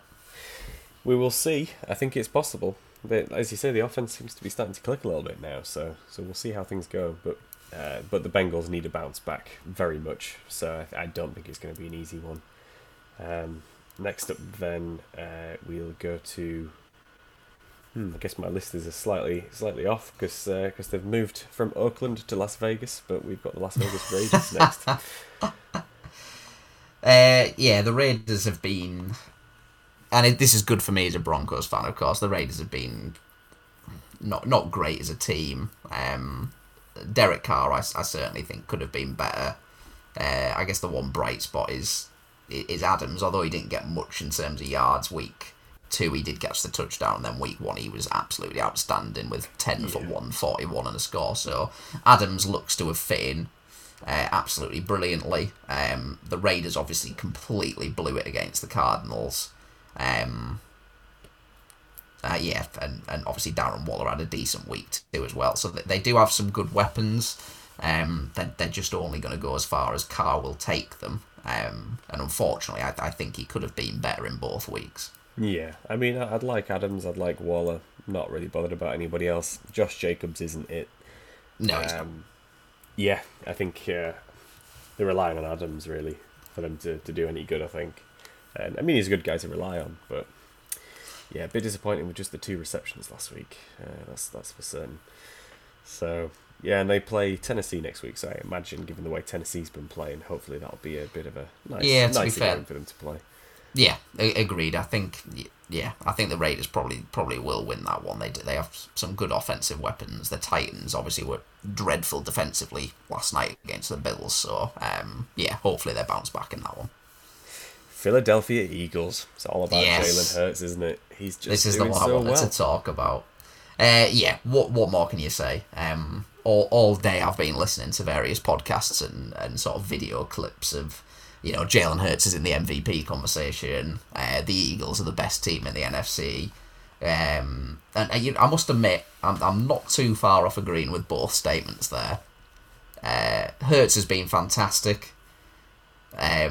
Receiving-wise, A.J. Brown, what an addition. Already, he hasn't found the end zone yet, but 15 catches for 224 so far. Seems to have built a really nice chemistry with Jalen Hurts. Hurts' accuracy has improved massively, and he's still got the rushing ability. I think, obviously, me and you are both massively high on him. Wouldn't be shocked if he finishes like in the top 3 in terms of QBs in fantasy. They got a great tight end with Goddard. You've got Devontae Smith as the wide receiver too, the young guy. Did nothing week 1, but 7 for 80 yards in week 2. And then Miles Sanders, top 5 in the league in rushing yards as well. So it is all clicking for the Eagles, and I must admit I'm very excited by this team. Yeah, me too. And I think it all hinges around Hurts himself, and I think Hurts has done such a good job to really just banish the haters after his off-season performance last year, where the Buccaneers just absolutely trounced him, and everybody was saying that his career was done. You know, the Eagles went into this draft with, I think, 2 or 3 first-round picks. They could have easily replaced him. To be fair, there wasn't really any decent options at QB. Otherwise, I think he probably would have been replaced. But Hurts is just proving all the haters wrong. And as you say, he's got a great supporting cast now. Devontae Smith, while he was shut out the first week, there were only 2 weeks last year where he didn't get more yards than he got this week. Which, you know, if you think about the entire season, I think he got another 80-yard performance, but there were only 2 other performances where he got more yards.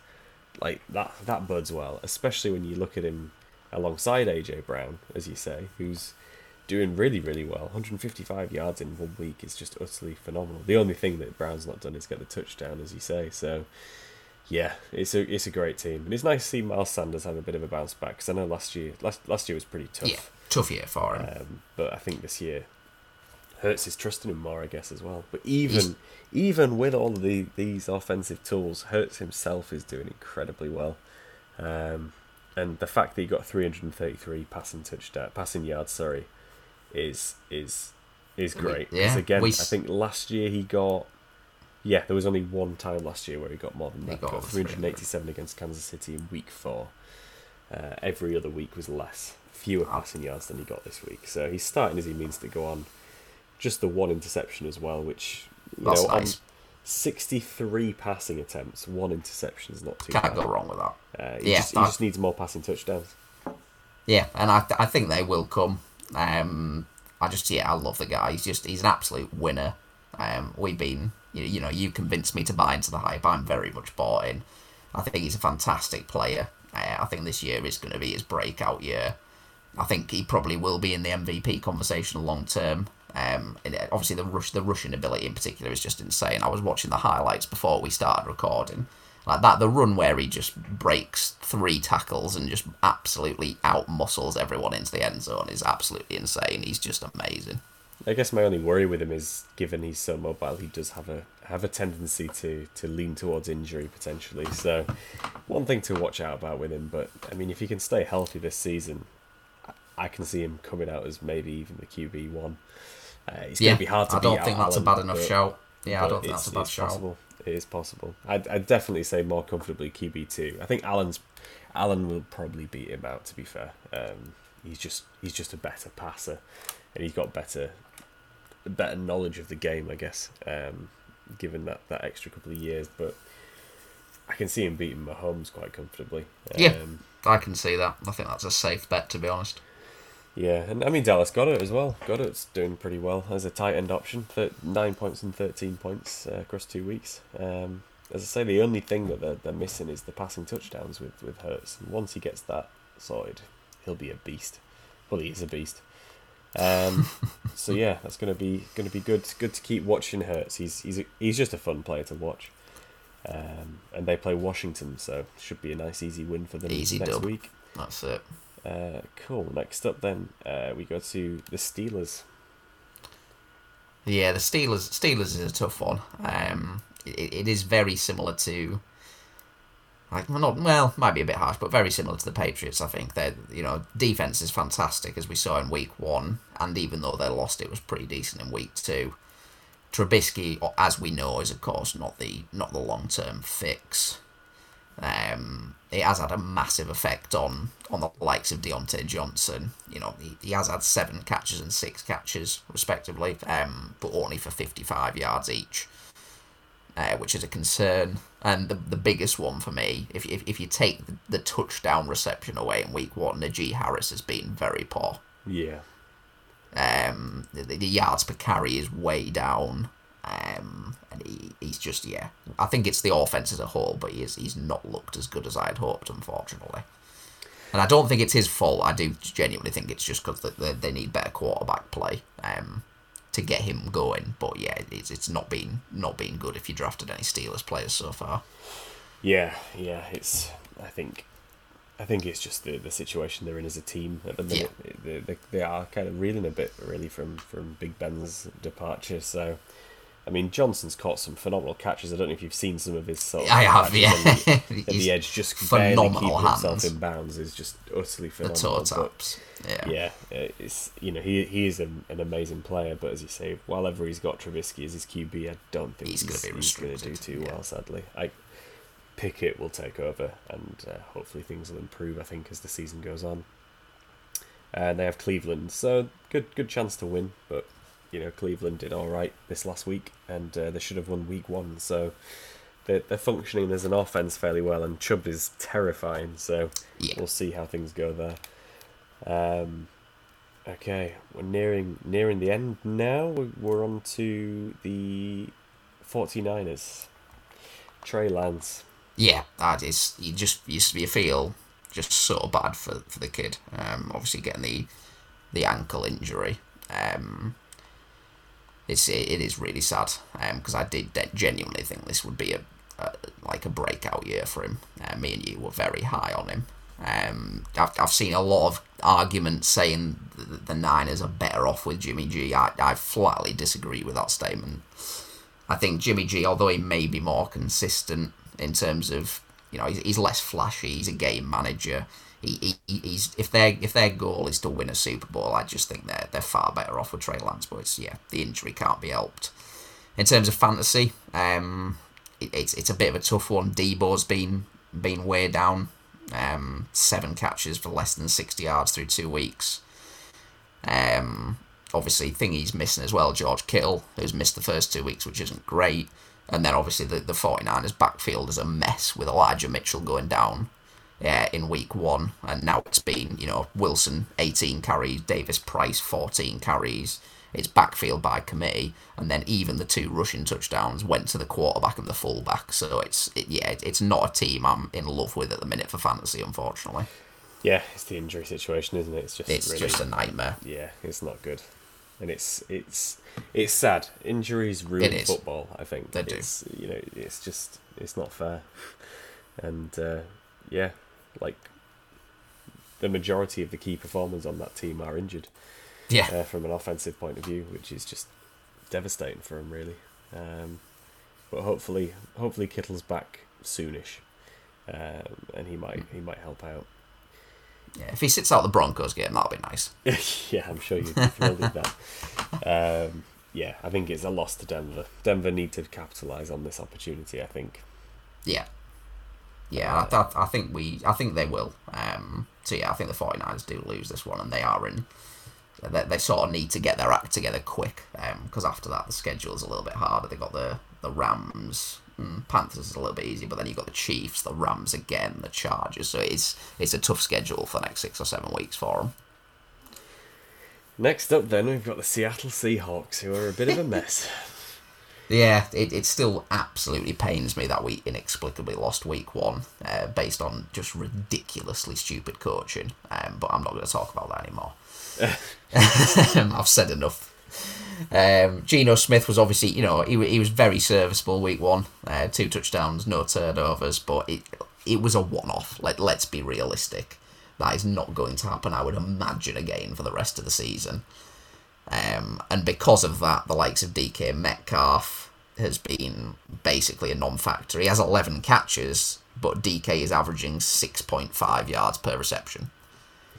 Yeah, there's no part of this offense that I'm interested in. Again, it's another team where it's just not good enough. It's just, no. The running back situation, obviously Rashad Penny led against the Broncos. He had 60-odd yards. Week 2, it was 15 yards. Kenneth Walker got a little bit of action, but again, they just can't get any offense going. Just everywhere you look, there's better options. Yeah.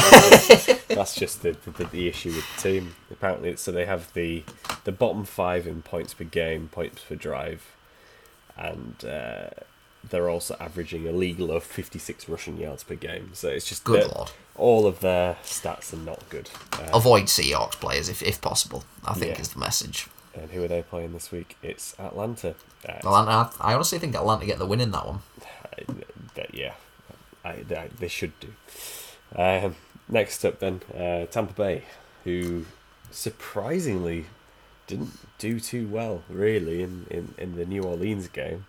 And we also saw an ejection due to was it Mike Evans sticking up for Tom Brady and just running out onto the field and being as he said, it's Tom bleeping Brady. What do you expect me to do, or whatever he said? Yeah. After I must admit, after the brawl, the game did spice up a little bit. It was a lot more exciting after that point.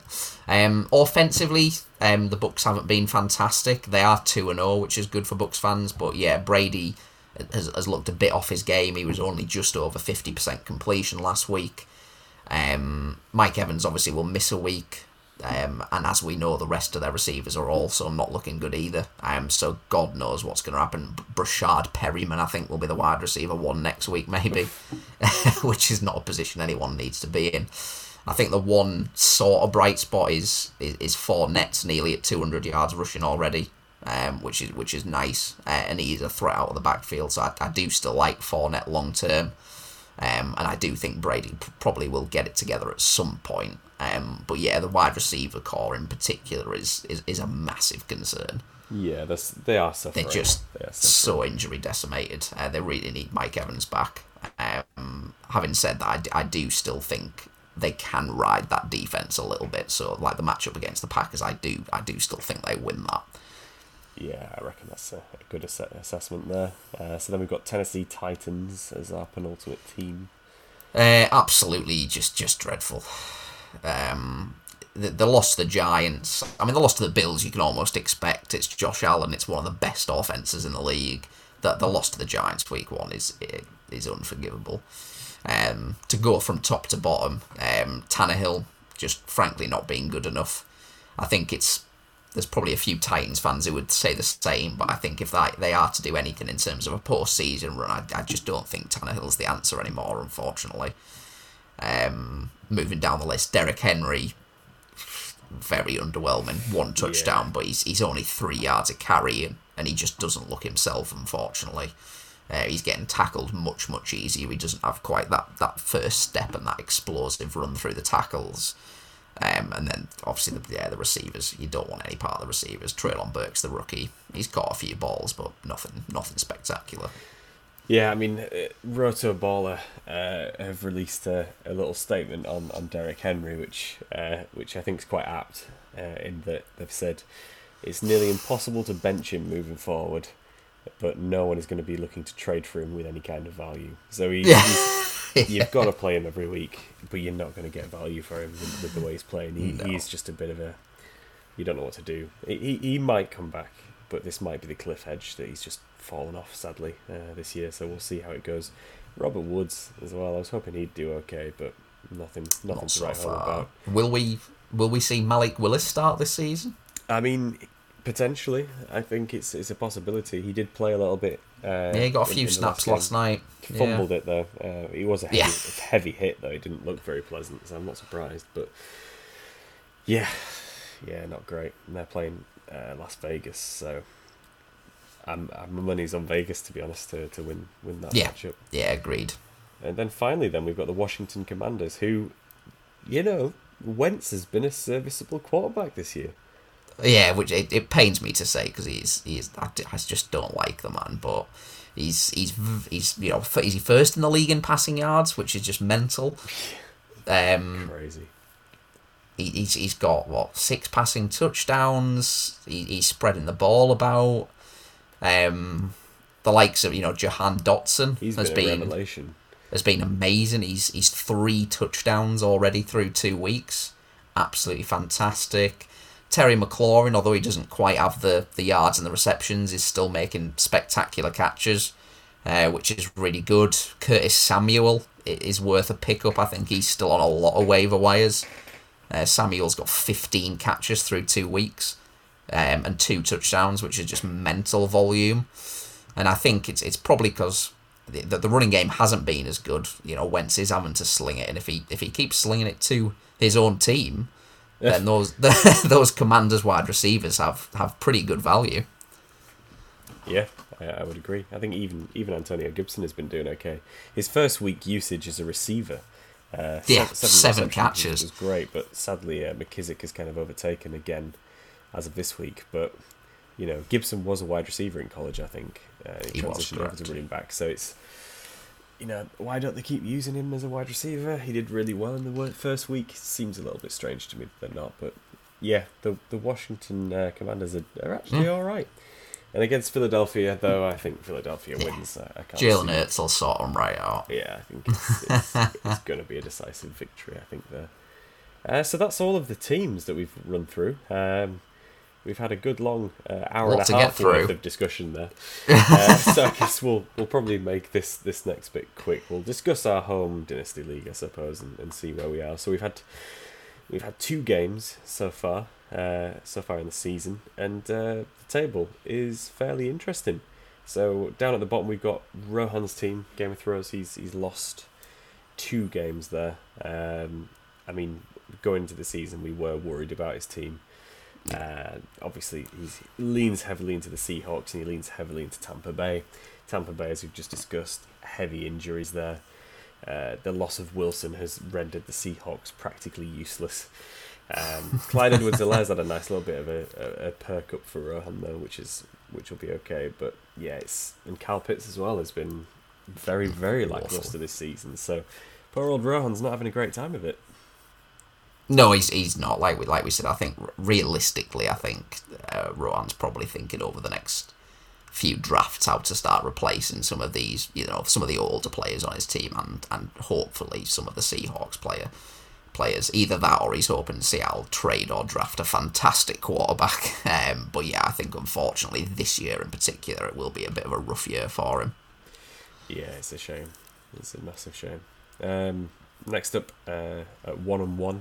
In fact, everybody else is 1-1 except me, and I'm 2-0. But yeah, God, it is very tight already, isn't it? Exceptionally close. So we've got Sam's team. Sam's team down there. He's obviously got Lamar Jackson, who had a phenomenal game. Darrell Henderson's doing okay for him, but yeah, he's struggling there with his wide receivers. Treylon Burks hasn't done what anyone wanted him to do so far. Robert Woods hasn't lived up to the hype. Goddard's been pretty good.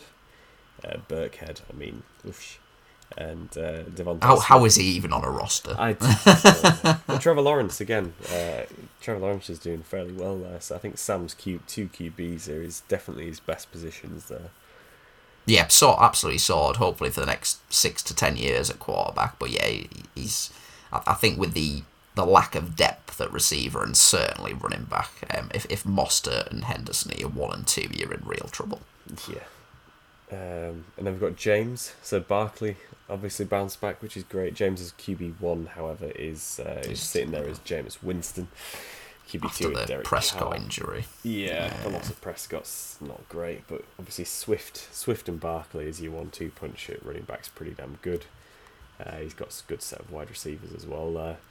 And Harris in the flex spot, but as we were saying, we need the Steelers to do better. Yeah, James's team, I think, is very strong, actually. The Prescott injury, obviously, is massive because, you know, that drop from him to Winston is massive. You know, Winston obviously only got 6 points last week. So the injury will, I think, affect James to an extent. But I do think he can still complete for playoffs, barring any more injuries, especially with the strength of his top three running backs. Yeah, definitely. Do you want to take Kieran, Elliot and yourself? I will, yeah. So Kieran, again, 1-1, as we have discussed. We've already mentioned on previous podcasts the epic trade, which landed in Patrick Mahomes to pair alongside Kyler Murray. So great couple of quarterbacks there. Running backs, we mentioned Miles Sanders is doing certainly better, but then you drop off to Josh Jacobs. I do think he needs some work there, especially with the likes of Cam Akers not doing too well.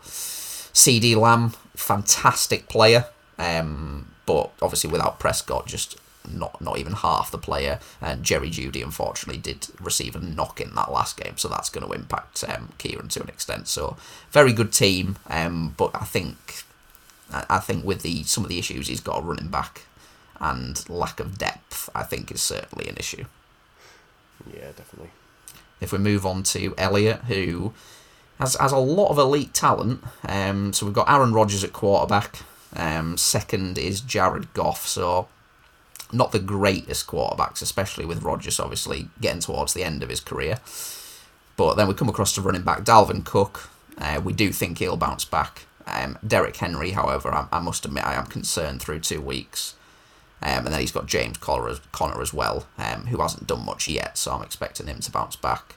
And then Elliott is... I mean, wide receivers are absolutely fantastic. You're Justin Jefferson, we both think he's top three. Deebo Samuel is fantastic. He will come good at some point. And then, like we said earlier, the steal of most drafts, Amon-Ra St. Brown, will be fantastic for Elliott this year. So I think Elliott's certainly a playoff team. Yeah, I agree. I think he'd have to be exceptionally unlucky to not be. Huge hit to Elliott, though, in the form of Trey Lance's injury. That is massive, yeah. But Goff has been serviceable, as we've said. You know, he put up a good number of points this week, and he can probably do so again. And to prop up Amon-Ra St. Brown, Elliott's now got the stack of St. Brown and Goff, which is as it turns out, not a bad stack. Is it? Yeah. Never thought a Detroit stack would be good, but oh, yeah. There you go. If you had Swift as well, that should be pretty damn tasty. And then we've got yourself there. So I'm 1-1 as well. Nice win week one, but just underperformances in week two. I am pretty reliant on the Broncos, as it turns out. Obviously, I drafted Wilson when he was on the Seahawks, and I've now made a big play for Javonte Williams. So those two for me are my key pieces. I do think we will make it work. It is just going to take some time. Running back wise, I'm certainly going to strengthen over the next few drafts, because after Javonte, I do drop to Cordarrelle Patterson, who's not bad. And then I've got Kareem Hunt, Chase Edmonds. So yeah, some work to be done at running back. Receivers, it gets much better. Jamar Chase and AJ Brown as my 1-2 punch. Absolutely love that. Can't go too wrong there. So I think I've got a lot of young players that I'm hoping get better, if that makes sense. Mm-hmm. So I think I'll be a playoff team, but I think it will probably be in the 5 or 6 spot. Yeah, no, I think you've got the pieces to definitely make it, and on a good day, who knows how far you can go. Next up, then I guess we've got Lewis, who's got Justin Fields, your favourite player of all time. This is QB1. Not doing very well at all. Then we've got Jonathan Taylor and Christian McCaffrey. Taylor obviously held down to 7.3 points this week against the Jacksonville Jaguars, which I think if you'd said that to any betting man, they would have laughed in your face as to the odds of that being the case. Two phenomenal running backs, though. They're going to bounce back. It's just the way it is. Devontae Adams and DJ Moore as well. Great wide receivers there. Amari Cooper seems to be fitting into his position better this week than he did the week before. Tyler Boyd was unlucky that he didn't do better with Burrow's mistakes there. Wentz, crazily enough, was the highest scoring player on Lewis's team. Did very, very well. Wentz has been doing fairly well recently as well, which is really good. Obviously, Kamara's down there on the bench because he's out, but he will make a nice significant impact for Lewis when he gets back. And at the tight end position, Evan Engram, 11 points there. If Lewis played Engram ahead of Boyd or Devontae Adams, he would have got more points, which is a crazy thing to think about. So yeah, Lewis is pretty solid there. It's just that QB situation is not. That's the only concern. Next up, then we've got Alex, who played Tua this week as his QB1, and Tua went off. So it was a good choice from Alex there. Nick Chubb, phenomenal, as we say. Best running back in the league so far this year. Antonio Gibson has been doing pretty damn well, although he's starting to teeter off a little bit compared to the first week. But if he regains that wide receiver, semi-wide receiver role, I'm pretty sure his numbers will shoot back up. Cooper Kupp, don't need to say anything about Cooper Kupp, he's just phenomenal. Christian Kirk, revelation, doing exceptionally well. Mark Andrews, second best tight end in the game, after Travis Kelce, of course. Michael Carter's been doing pretty well. James Robinson, again, he's sticking to that primary running back job, and while ever he does so, he'll be very good. Burrow, a bit disappointing, down at 15 points. So yeah, Alex has got a nice team. Very stacked team, Alex. Yeah, he's certainly going to be vying for the championship again, I think. Barring injury, I think he's some absolute powerhouses. Two massive point generators still on the bench for Alex as well. T. Higgins and Garrett Wilson this week, who would have shot his already high-scoring team even higher if they were played in the right positions, which is just mental. So yeah, Alex has got a very good team there. Then we've got the reigning champion Tom at number two, who's got a fantastic team. Obviously, the 1-2 punch of Allen and Herbert is the best in the league, I think. So jealous, even beyond Mahomes and Kyler. Aaron Jones is doing really well and probably will do for the rest of the year, given Green Bay's lack of options. Lenny Fournette, great option as well, but probably his last or second to last year. Michael Thomas coming back, fits straight back into his old job. Tyreek Hill, obviously phenomenal. Darren Waller, great tight end choice there. Ayuk, okay. We've just mentioned the issues with the with the San Francisco 49ers, however, with injuries and such, so I don't know how good he will be as time goes on. Ezekiel Elliott, a shadow of his former self there. It's probably worth Tom swapping Zeke out, potentially even for Dotson at this stage, given that Dotson's on his bench and he's playing very, very well. But yeah, couldn't agree more. Team. Fantastic team. He'd be unlucky to not be in the championship again, to be honest, just based on the quarterbacks alone. Yeah, crazy. And then yourself. Me. So yeah, Jalen Hurts, obviously did an incredible job this week. I'm very happy with him. Cousins, not so good. Eckler and Mixon as my RB1 and 2. As we've discussed, Eckler doing okay, not doing too well. And Mixon, obviously, getting a lot of carries, but not many yards there, which is a bit worrying. However, we move on to wide receiver, and we've got Diggs and Waddle. And what a pair to have played this week. I'm very glad I did. Over 40 points for each of them. Travis Kelce, quite quiet for Travis Kelce, but even with a quiet game, still 10 points. Still very good. David Montgomery, the only piece of the Bears offense worth having, did all right. Deontay Johnson, fairly quiet, and then down on the bench, obviously Dobbins still held out. Breece Hall's down there. I might sub him in at some point soon. He seems to be getting better, and crazily enough, Corey Davis did all right too.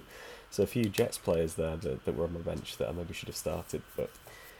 Yeah, it's going well for me. It is going very well. Very high scoring so far. We've 411 points through 2 weeks, which is very good. Yes, yeah, that's nice and high, and hopefully that continues. But we'll see how things go next week, I guess. Nice long episode there, but we had a lot to cover, and we won't leave it so long until the next one. I'm sadly not going to be in Mauritius next week. I am staying in the United Kingdom for the foreseeable. So. Yeah. Any parting words from you? No, I think it's just nice to be discussing football again. The first 2 weeks, from a fantasy perspective and just a NFL perspective, have been absolutely mental. So I think it's going to be an absolutely fantastic season. And good luck to everyone. Indeed, I'll echo that very much so. We'll speak to you on the other side of